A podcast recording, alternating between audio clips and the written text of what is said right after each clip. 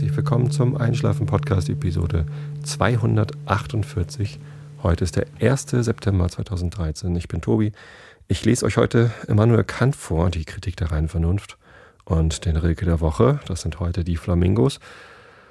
Und erzähle euch vorher noch etwas zum Thema völlig fertig. So heißt diese Episode. Habe ich mir so ausgedacht, weil ich in den letzten Tagen so häufig wie lange nicht gedacht habe, ich bin völlig fertig. Und der Grund dafür, den kennt ihr schon, das ist nämlich der Schuppen. Ich habe euch schon davon erzählt. Ich, ähm, wir haben einen Schuppen gebaut hier im Garten. Der alte war nichts mehr. Es musste ein neuer her. Und ähm, das war ein, oder ist immer noch ein recht umfangreiches Projekt. Äh, ich dachte ja, ich wäre irgendwann mal damit fertig. Ähm, aber das war jetzt das vierte Wochenende, äh, an dem ich fast ausschließlich für diesen Schuppen gebaut habe.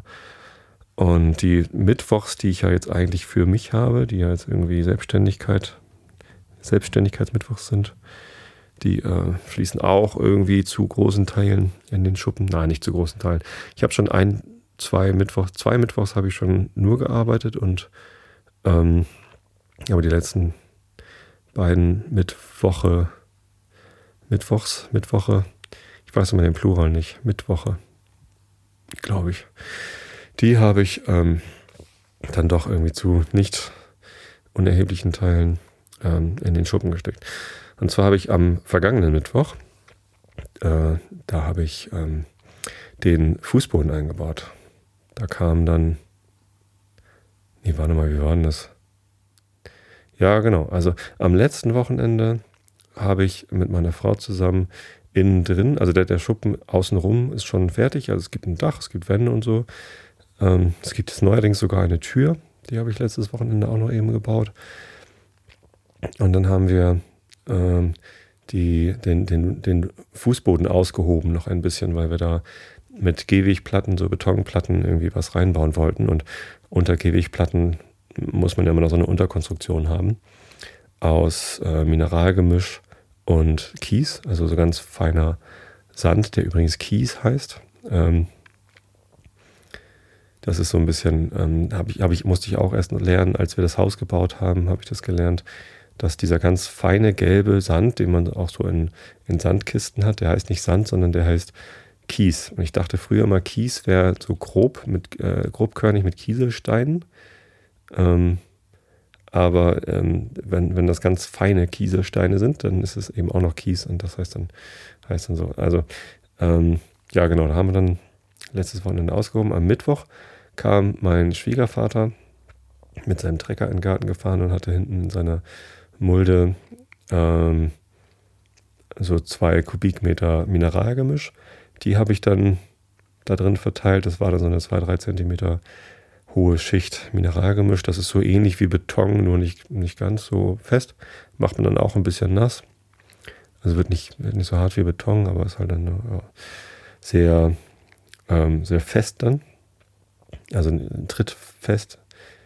Und dann ähm, habe ich da so eine Folie draufgelegt, so eine, ja, also eigentlich wollte ich einen, einen Vlies, so, so ein Zwischenlegvlies da hinlegen, damit sich die die beiden Schichten nicht vermengen und dass man nochmal irgendwie wieder Stabilität drin hat. Ähm, hab dann aber gesehen, so ein Stück Folie war irgendwie günstiger. Das ist so eine schwarze, ähm, gewebte, so ein, so ein Gewebe ist das, so ein Unter, Unterleggewebe heißt es, glaube ich. Kriegt man im Baumarkt. Ja, und dann gab es irgendwie eine fertige Rolle in genau dem Maß, den ich brauchte, zehn mal zwei Meter. Habe ich einmal in der Mitte durchgeschnitten und dann passte das ganz gut. Der Schuppen hat ja so vierhundertsiebzig mal dreihundertsechzig Innenmaße. Und auf diese Folie habe ich dann, oder dieses Unterlegegewebe, habe ich dann Kies äh, verbreitet. Da kam dann am letzten Mittwoch mein Schwiegervater noch zweimal mit seinem Trecker und hat nochmal zwei Fuhren Kies gebracht, so ungefähr vier Kubikmeter. Genau, und das wurde dann halt die restlichen zehn Zentimeter oder nochmal zehn Zentimeter drauf oder so ungefähr. So genau ausgemessen habe ich das alles nicht. Und dann ähm, habe ich den Kies da verteilt. Gestern war jetzt der Tag, wo ich die Gehwegplatten, also diese Betonplatten, ich habe da nicht äh, Waschbetonplatten mit diesen Kieselsteinen drauf, sondern einfach nur Beton. Und äh, die habe ich jetzt gestern da drauf gelegt. Das ist eine Arbeit, die ich auch noch nicht so oft gemacht habe. Dazu muss man natürlich den Kies erstmal ganz äh, platt machen. Ich habe den nochmal ein bisschen verdichtet vorher. Ich habe so einen Stampfer, mit dem habe ich das festgeklopft. Ähm, einfach eine dicke Betonplatte, zwanzig mal zwanzig, äh, mit so einem Eisengriff äh, oben dran. Den habe ich halt immer drauf fallen lassen. Und dann ähm, ja, habe ich mit einem Brett, erst mit einem ganz langen Brett, den, den Boden ungefähr so verteilt und dann immer mit einer äh, Wasserwaage ausgewogen, äh, genau geguckt, ob es denn gerade ist. Und als es dann gerade war, habe ich halt die Gehwegplatten da draufgelegt. Und das war doch sehr, sehr anstrengend. Also erstmal das Verdichten war sehr anstrengend. Und äh, dann habe ich halt, ähm, wie viel sind das? Sieben mal acht oder so. Wie viel sind denn das? Ja, genau, sieben mal acht oder mal neun. Gehwegplatten, wie viel habe ich denn da gelegt eigentlich? Ja, drei fünfzig, glaube ich, und dann vier fünfzig, genau. Also sieben mal neun, dreiundsechzig Gehwegplatten habe ich dann ähm, verteilt ähm, im, im Schuppen. Und dreiundsechzig mal so eine, so eine Gehwegplatte, die fünfzig mal fünfzig hat und fünf Zentimeter dick ist. Gewicht von, was weiß ich, jeweils fünfzehn, zwanzig Kilo. Ich weiß nicht genau, was so eine Gewichtplatte wiegt, aber die sind schon nicht ganz leicht. Und jedes Mal schön aus dem Kreuz irgendwie die Dinger hochgehoben. Und ich sag's euch, gestern Abend, ich war so K O, ich war so fertig, ich war völlig fertig. Und dieses Gefühl, völlig fertig zu sein, das hatte ich äh, in letzter Zeit so häufig, dass ich dachte, ich mache heute mal eine Episode zum Thema völlig fertig. Man ist nämlich nie völlig fertig. Und zwar weder im übertragenen noch im eigentlichen Sinn ist man nie völlig fertig. Ja, der, der Schuppen, der ist jetzt immer noch nicht fertig. Gestern habe ich die Gehwegplatten gelegt und dann Kies drauf geworfen und so ein bisschen eingefegt. Meine Frau hat mir beim Einfegen geholfen, aber die Gehwegplatten sind halt selber zu schwer, als dass sie die heben könnte. Oder ja, die hatte auch schon was mit der Bandscheibe. Ich wollte das einfach nicht, dass sie das macht. Ähm, und jetzt liegen die da auch und es sieht auch alles ganz gut aus. Ich habe das von der, von der Höhe her so einigermaßen hingekriegt. Ähm, habe aber keinen Gummihammer, das heißt, ich bin dann einfach drauf rumgesprungen auf den einzelnen Platten, dass die halt schön fest sind. Und dachte, ja, jetzt bin ich ja fertig. Nee, bin ich nicht. Ich muss natürlich noch ähm, außenrum, um diese ganze Konstruktion jetzt noch ähm, mit, äh, mit Beton einen Kranz drumherum machen, sozusagen, damit die Gehwegplatten nicht zur Seite wegrutschen und der ganze Kies, der da drunter ist, nicht zur Seite weg kann und so. Ähm, eigentlich setzt man da natürlich so eine schöne Graskante oder eine Bordsteinkante oder sowas hin, damit die Steine nicht wegkommen. Aber hey, ich will da nicht drauf Auto fahren, das ist ja nur ein Schuppen. Also habe ich heute dann doch nochmal die Arbeitsklamotten angezogen und dann ein bisschen Beton, so Ruckzuck-Beton, Fertigbeton aus dem Baumarkt angemischt und außenrum. Ich bin nicht ganz außenrum gekommen. Beton war vorher alle, äh, naja, Pech gehabt äh, oder Glück gehabt. Jetzt fehlen da nochmal zwei Säcke, die muss ich dann nochmal holen, vielleicht am Mittwoch. Und dann bin ich damit fertig. Ähm, tja, dann muss der, der Kies zwischen den Gehwegsteinen noch eingeschlemmt werden, damit habe ich eben schon angefangen. Aber ach, ich habe dann auch irgendwann immer keinen Bock mehr und jetzt ist auch irgendwann mal gut. Ich bin nämlich so körperlich, fühle ich mich auch völlig fertig.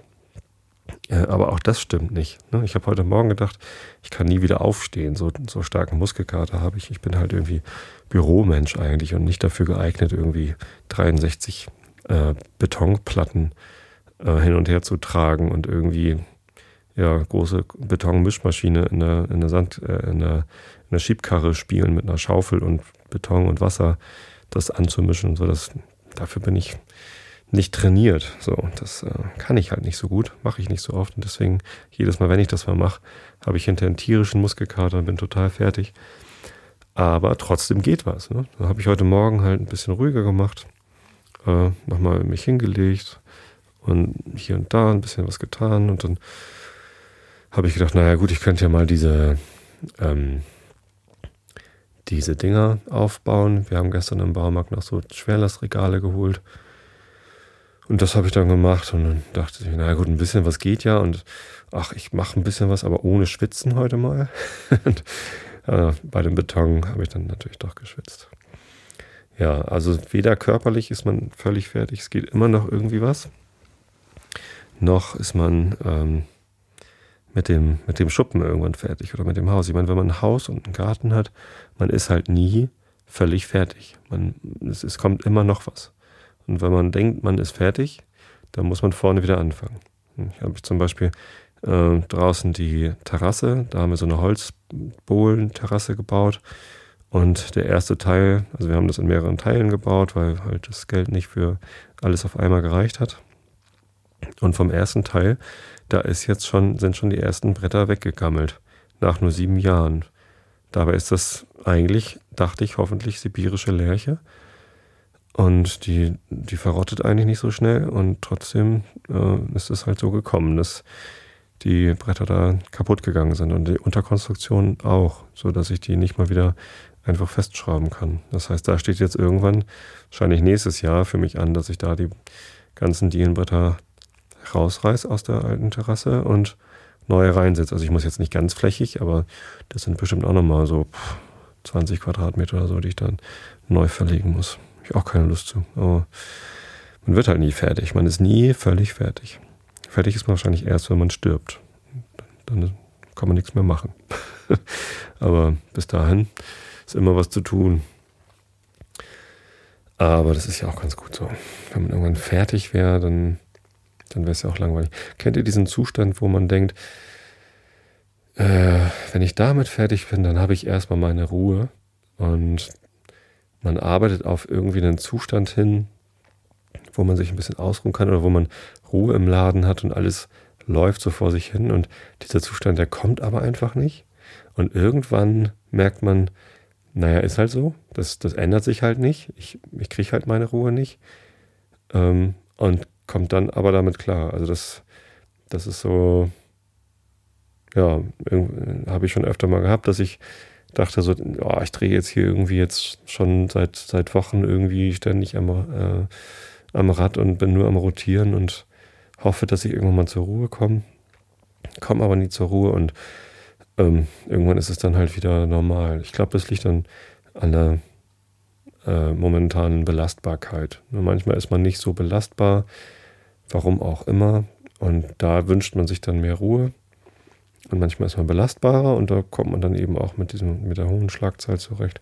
Gibt sicherlich auch Phasen im Leben, wo man mehr arbeitet oder mit weniger zu tun hat oder so. Puh, vielleicht hängt es auch damit zusammen, aber naja, irgendwie kenne ich dieses Gefühl ganz gut, dass man irgendwie auf irgendeinen Zeitraum hinarbeitet, wo man, wo es ein bisschen ruhiger vor sich hin plätschert, das Leben. Und ähm, das habe ich zum Beispiel gehabt ähm, zweitausendfünf, da haben wir hier das Haus gebaut.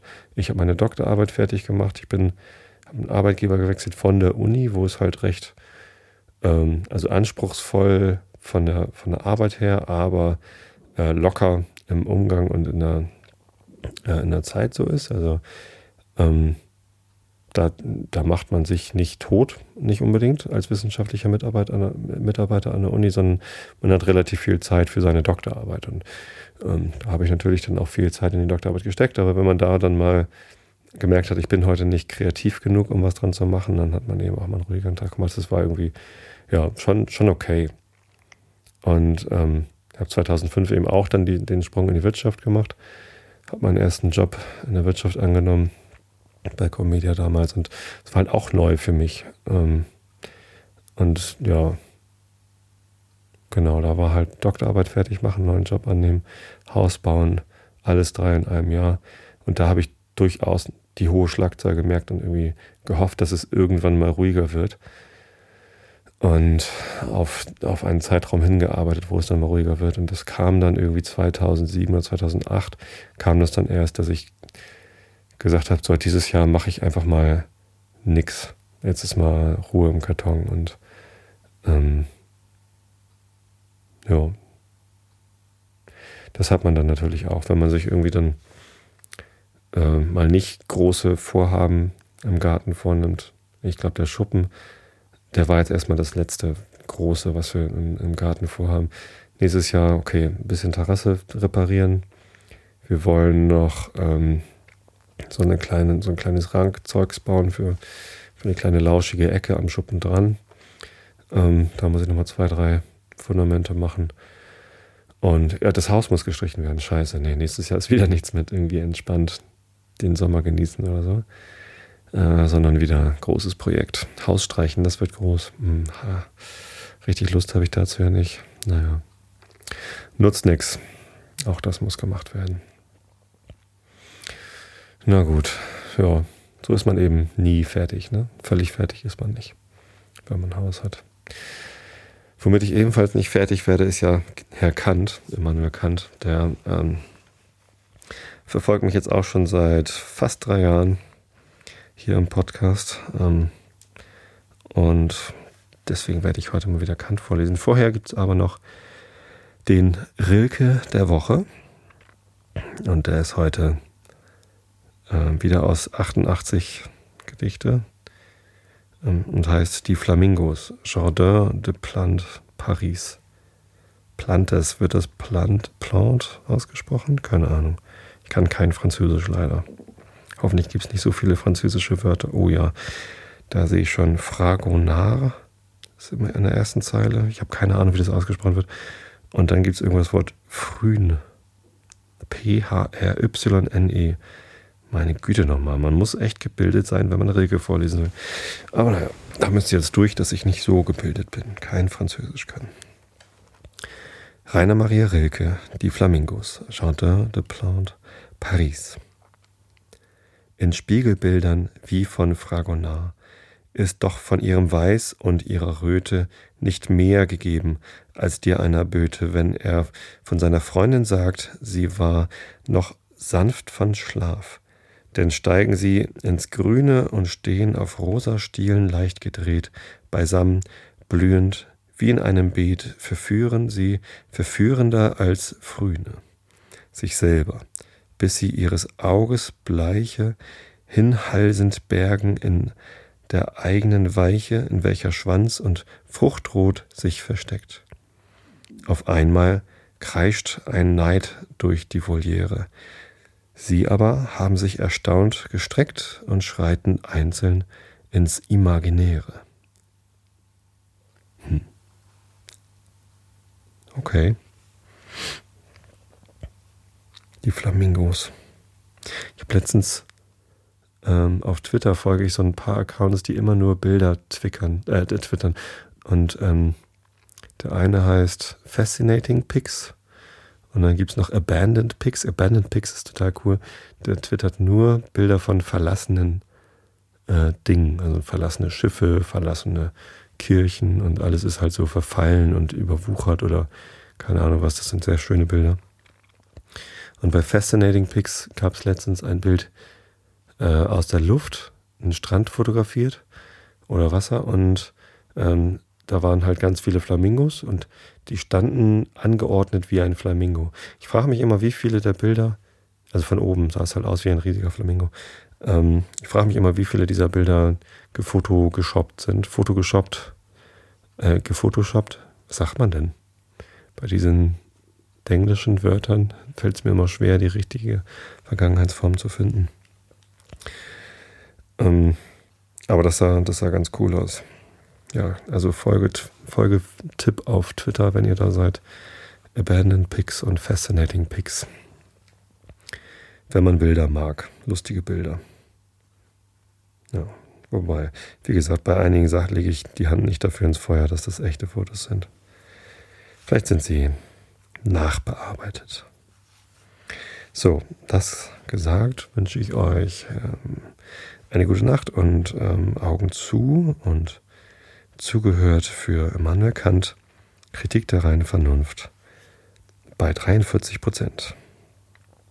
Ähm, wir sind bei der transzendentalen Dialektik angelangt. Erstes Buch von den Begriffen der reinen Vernunft. Was es auch mit der Möglichkeit der Begriffe aus reiner Vernunft für eine Bewandtnis haben mag, so sind sie doch nicht bloß reflektierte, sondern geschlossene Begriffe. Verstandesbegriffe werden auch a priori von der Erfahrung und zum Behuf derselben gedacht, aber sie enthalten nichts weiter als die Einheit der Reflexion über die Erscheinungen, insofern sie notwendig zu einem möglichen empirischen Bewusstsein gehören sollen. Durch sie allein wird Erkenntnis und Bestimmung eines Gegenstandes möglich. Sie geben also zuerst Stoff zum Schließen, und vor ihnen gehen keine Begriffe a priori von Gegenständen vorher, aus denen sie könnten geschlossen werden. Dagegen gründet sich ihre objektive Realität doch lediglich darauf, dass, weil sie die intellektuelle Form aller Erfahrung ausmachen, ihre Anwendung jederzeit in der Erfahrung muss gezeigt werden können. Die Benennung eines Vernunftbegriffs aber zeigt schon vorläufig, dass er sich nicht innerhalb der Erfahrung wolle beschränken lassen, weil er eine Erkenntnis betrifft, von der jede empirische nur ein Teil ist, vielleicht das Ganze der möglichen Erfahrung oder ihrer empirischen Synthesis, bis dahin zwar keine wirkliche Erfahrung jemals völlig zureicht, aber doch jederzeit dazugehörig ist. Vernunftbegriffe dienen zum Begreifen, wie Verstandesbegriffe zum Verstehen der Wahrnehmungen. Wenn sie das Unbedingte enthalten, so betreffen sie etwas, worunter alle Erfahrung gehört, welches selbst aber niemals ein Gegenstand der Erfahrung ist. Etwas, worauf die Vernunft in ihren Schlüssen aus der Erfahrung führt und wonach sie den Grad ihres empirischen Gebrauchs schätzt und abmisst, niemals aber ein Glied der empirischen Synthesis ausmacht. Haben dergleichen Begriffe dessen ungeachtet objektive Gültigkeit, so können sie Conceptus Ratiocinati, richtig geschlossene Begriffe, heißen. Wo nicht, so sind sie wenigstens durch einen Schein des Schließens erschlichen und mögen Conceptus Ratio Ratiocinantes, vernünftelnde Begriffe genannt werden. Da dieses aber allererst in dem Hauptstücke von den dialektischen Schlüssen der reinen Vernunft ausgemacht werden kann, so können wir darauf noch nicht Rücksicht nehmen, sondern werden vorläufig, so wie wir die reinen Verstandesbegriffe Kategorien nannten, die Begriffe der reinen Vernunft mit einem neuen Namen belegen und sie transzendentale Ideen nennen, diese Benennung aber jetzt erläutern und ähm, rechtfertigen. Gut. Jetzt kommt des ersten Buchs der transzendentalen Dialektik, erster Abschnitt von den Ideen überhaupt. Und ähm, da lese ich euch auch noch mal ein bisschen was davon vor, weil das war eben nur eine Einleitung. Bei dem großen Reichtum unserer Sprachen findet sich doch oft der denkende Kopf wegen des Ausdrucks verlegen, der seine Begriffe genau anpasst und des, in dessen Ermangelung er weder anderen noch sogar sich selbst recht verständlich werden kann. Neue Wörter zu schmieden, ist eine Anmaßung zum Gesetzgeben in Sprachen, die selten gelingt, und ehe man zu diesem verzweifelten Mittel schreitet, ist es ratsam, sich in einer toten und gelehrten Sprache umzusehen. Ob sich da selbst nicht dieser Begriffe, dieser Begriff samt seinem angemessenen Ausdrucke vorfinde, und wenn der alte Gebrauch desselben durch Unbehut, Unbehutsamkeit ihrer Urheber auch etwas schwankend geworden wäre, so ist es doch besser, die Bedeutung, die ihm vorzüglich eigen war, zu befestigen. Sollte es auch zweifelhaft bleiben, ob man damals genau eben dieselbe im Sinne gehabt habe, als sein Geschäft nur dadurch zu verderben, dass man sich unverständlich machte. Ach, wisst ihr was, ich höre doch auf. Ich glaube, ihr schlaft eh schon alle, oder? Irgendwie habe ich das Gefühl, ich lese unkonzentriert. Also, ähm, wenn ihr noch nicht schlaft, dann hört euch noch eine alte Folge an oder ähm, hört euch einen anderen Podcast an zum Einschlafen. Gibt ja genug. Und ich wünsche euch eine gute Nacht, eine gute Woche. Ähm, jo, schlaft recht schön. Hab euch alle lieb. Bis zum nächsten Mal.